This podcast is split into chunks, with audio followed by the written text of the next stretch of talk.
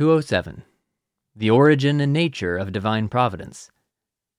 Divine providence is the divine operation in a person who has set aside love of self.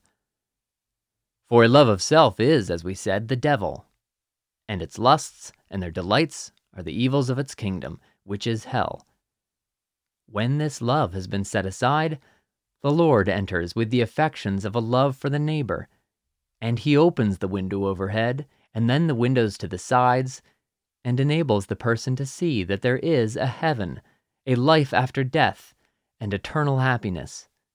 And by the spiritual light flowing in, and at the same time spiritual love, he causes the person to acknowledge that by his divine providence God governs all things.